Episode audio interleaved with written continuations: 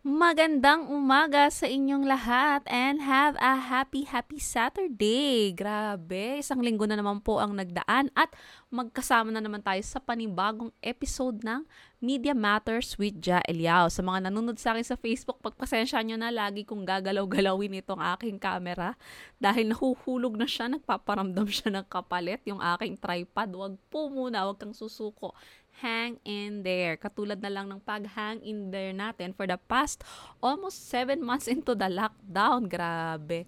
Anyway, binalikan ko yung aking mga past episodes at napansin ko lang ha, na parang ako ang ano, tagapagpaalala ng mga masakit na nangyari for the past week, no? Per episode na lang, parang puro bad news ang daladala ko. Kaya naman minabuti ko for this week, ang ikokolate ko mga balita, eh medyo happy news naman tayo, no? So, congratulations po ulit, no, sa lahat ng bumili ng mass media. Kung pinanood nyo po yung aking extra content last week, makikita ninyo yung mass media no, sa Shopee at Lazada. Nako po, sold out for the for the day no, nung nilaunch yon Tapos sampulang piraso pala yung binenta, kaya pala sold out agad. Hindi, joke lang. So marami yon at na-sold out nga agad-agad. So congratulations sa National Union of Journalists of the Philippines sa matagumpay ninyong kampanya for the people's right to know. So, antabayanan po natin ang kanilang pagre-restock. Sana po soon dahil habang nandun pa ang moment nitong campaign na to at marami talagang intrigang-intriga. At actually, maganda talaga kasi yung mask. So, I really, really, ano, um, encourage you to buy as soon as mag-restock na po ang NUJP. So, pangalawang good news, oh, 'di ba? So, pangalawang good news naman ay sumagot na rin po ang UNESCO. Ito po yung uh, sinabi ko noon last week na sumulat nga yung Freedom for Media and Freedom for All Network na nagtatanong na tek, totoo ba yung napabal, nababalita na um, di umano daw ay imamark niya na as resolved case na ang Ampatuan Massacre. So, nagsumagot na ang UNESCO finally at kinlarify nila na mananatili ang Ampatuan Massacre as an, an, an ongoing and unresolved case, no? So, ayun po. So, I think this is good news kasi it's a reminder, no, that the Ampatuan Massacre is far, the, the, the search for justice for the Ampatuan Massacre is far from over at tuloy-tuloy pa rin tayo sa paghahanap ng hustisya para sa mga biktima po ng Ampatuan Massacre. At pangatlo na bonggang-bonggang balita din no, ngayong linggo, ay yung pag-shutdown ng over 100 pages reportedly linked the Philippine military and the uh, Philippine police for its coordinated unauthentic posts. So, ibig sabihin, alam nyo na kung ano yon. Siyempre, napakasaya no, ng mga media organizations, gayon din ng mga human rights groups kasi sila yung ano, um, yung madalas na nabibiktima no ng uh, mga sa mga vilification campaign, sila yung madalas na nabibiktima sa mga uh, red tagging, ganun ganon. So win na win talaga ito para sa mga press freedom advocates like me. So pero teka lang oh. Bakit ba nga natin pinaglalaban itong ano na to, tong press freedom na ito? At yan ang ating mema ngayong linggo. What is press freedom? Bakit? Bakit bakit dapat kumer ang mga taong bayan diyan? Pakialam nila, 'di ba? 'Di ba para sa mga journalists lang 'yan? So, ang direktang uh, impact no ng isang malayang uh, pagpamamahayag at pagpapahayag sa mga mamayang Pilipino, sa mga yung mga hindi naman mga mamahayag. Ano daw? Ang gulo ko. So, kasi, kasi nadidistract po ako sa aking camera. Kung pinapanood nyo ako sa YouTube, nakailang ayos na ako. Anyway, para sa mga nasa Spotify at nakikinig po sa aking boses, um, stressed lang po ako sa aking camera. Pasensyahan nyo na. Anyway, going back. So, ang direktang effect no, ng isang free press sa mamamayang Pilipino ay ang kaganapan ng kanilang right to know. No? So primarily, ito ay ang karapatan ng mga mamamayan na malaman ang mga information that are matters of public concern. Once again, matters of public concern. Hindi po ito chismis, no? Hindi po ito yung chika-chika nyo ng mga kaibigan nyo na kailangan mong malaman.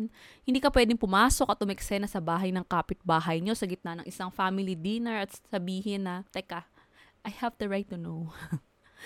Pero kung gusto mo, pwede ka naman humingi ng ulam mo kaya naman ng ano, toyo o suka. Pwede naman yon Pero yung makikisawsaw ka sa kanilang family dinner at sa kanilang family meeting, uh, te- hindi po yon sa cloud ng inyong right to know. So ano ba itong right to know na ito? So, uh, almost all uh, journalism literature tells us that our role as journalists is to provide information that are crucial in their decision making. At napakahalaga nito kasi particularly sa panahon ng emergency situation, 'di ba? Tatanungin natin, aalis na ba ako ng bahay? Um, lilipat na ba ako sa evacuation center? Pwede na ba akong mag-chill? Ano, dito na lang ako sa bahay, nodod na lang ng TV, YouTube, YouTube na lang? O dapat na ba akong kumaripa sa pag-alis ng bahay? Magba-brown out ba? Dapat ba fully charge ang cellphones ko? Yun ba yung mga tanong na hindi natin dapat palagpasin sa panahon ng uh, mga emergency situation? Hindi kaya, girl, hindi pwedeng almost like, almost seven months into the lockdown, hindi pwedeng ngayon ka palang nagtatanong ng, COVID-19? Di ba? Wag ganon, girl. Wag ganon. Wag ganon. It really hurts. Wag ganon. so, edi lalo na, di ba, sa panahon ng isang mga, ng mga crisis situation, tulad na nga lang nito, itong pandemic. So, pagtatanong talaga yung mga tao na, saan ba dinadala yung, ano, pera ng taong bayan? Kasi, kailangan natin to ngayon eh, di ba? uh, totoo ba yung balita, bali-balita na walang pera nga ba? At bakit kung walang pera, eh bakit may padolomite tayo dyan, 'di ba? So, um, ang tanong tuloy ay saan ba nanggagaling itong right to know na iyan? At meron ba talagang tinitindigan iyang uh, ating right to know? So, uh, even interna- both uh, local and international organizations uh, believe that right to information or yung ating right to know is vital in checking abuses of power.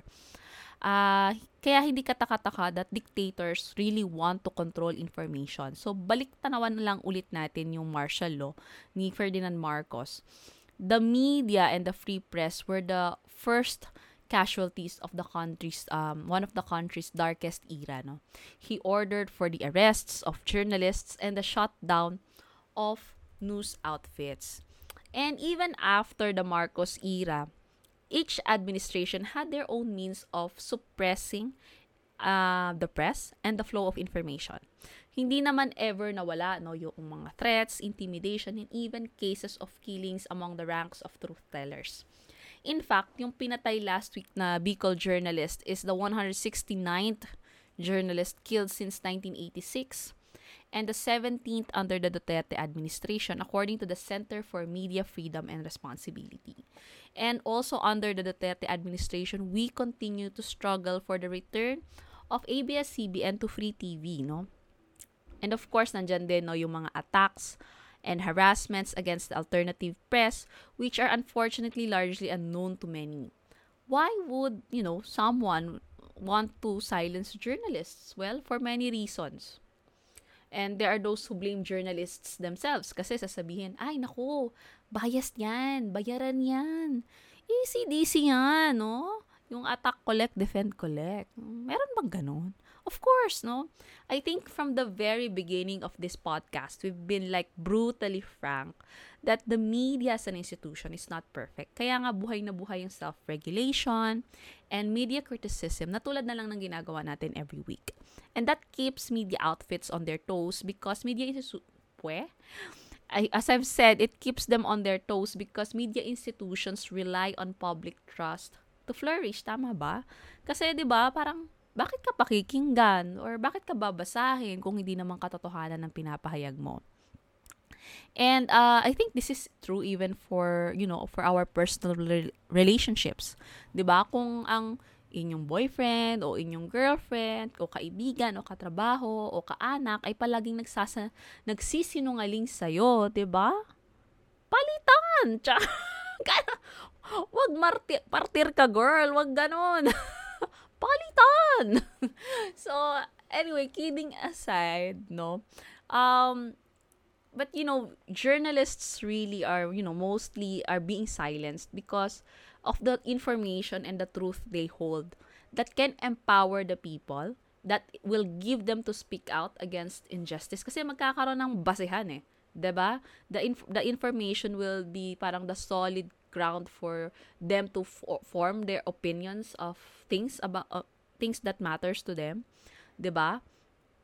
And of course, uh, and push them to do things that may change the course of history.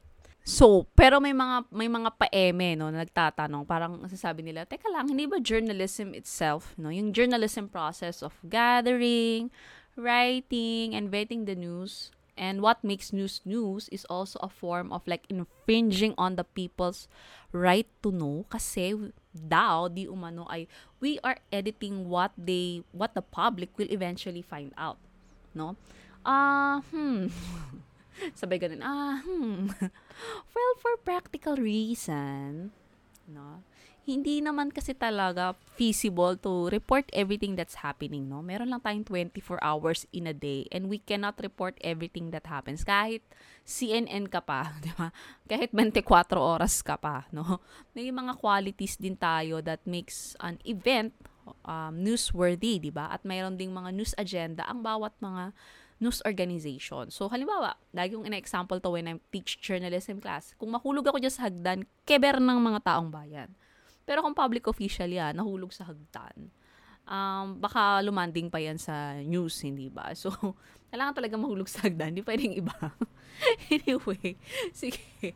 So, um, uh, even news organizations themselves, they have their own news agenda na kani-kanila din ng mga isinusulong. And ako ha, bilang uh, isang advocate for uh, media literacy, ang lagi ko namang sinasabi is that we have to diversify where we are getting our news, 'di ba?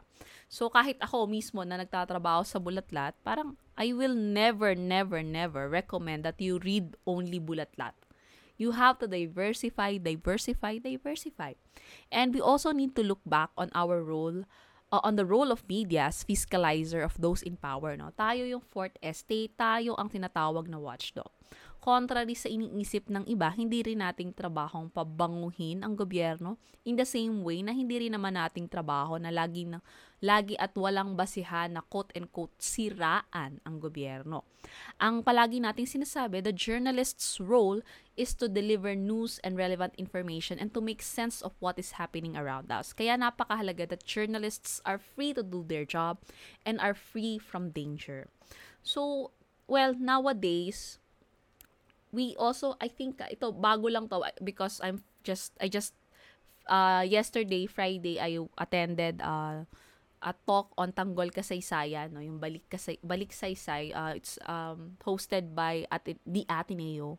The Ateneo ganun. So um parang sinasabi na nowadays we also have like a duty to teach people not just to differentiate facts from opinion but also how to weigh one's opinion over the others because not all opinion not all opinions are created equal, 'di ba?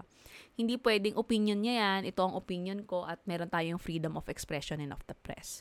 Kasi madalas dito tayo nalulusutan ng false narratives. Kaya naman kailangan nating i-empower yung mga tao na kailangan din itong mga opinion na to ay uh, based din on science, based on evidence, 'di ba? Uh, may pinagbabasihan based on experience maybe. So um kaya naman talaga patuloy pa rin natin sinasabi that the fight uh, for press freedom is not just for journalists. At the end of the day, it is the fight of the people. Yes, so for the first time, maiksi tayo ngayon. At uh, tsaka maraming maraming, kaya naman, maraming maraming maraming salamat po no, sa lahat ng sumusuporta ng Media Matters with Ja Eliao. This is our um this is our 11th episode. Tama ba? Or 12th I'm not sure. I'm not sure anymore. And that's good. Kung hindi ko na nabibilang 'di ba? That's good. So um next week abangan nyo po dahil medyo magpapalit tayo ng format. And we will be inviting guests para tulungan din tayo because you know when we say media hindi lang naman ito tungkol sa journalism no? Marami pang mga uh, branches no sa media na kailangan din nating i-revisit. And how is uh, paano yung truth telling din doon sa linya na yon. So we'll be inviting guests.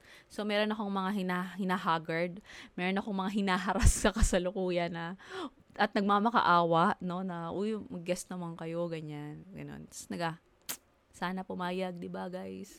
Oo. Anyway, so, Um, if you want to watch all the previous episodes of my of Media Matters with Ja Elia, please, please, please visit them on Facebook and on my YouTube channel, and of course through Spotify. Please don't forget to share and subscribe. Again, this is Janice and Elia for Media Matters.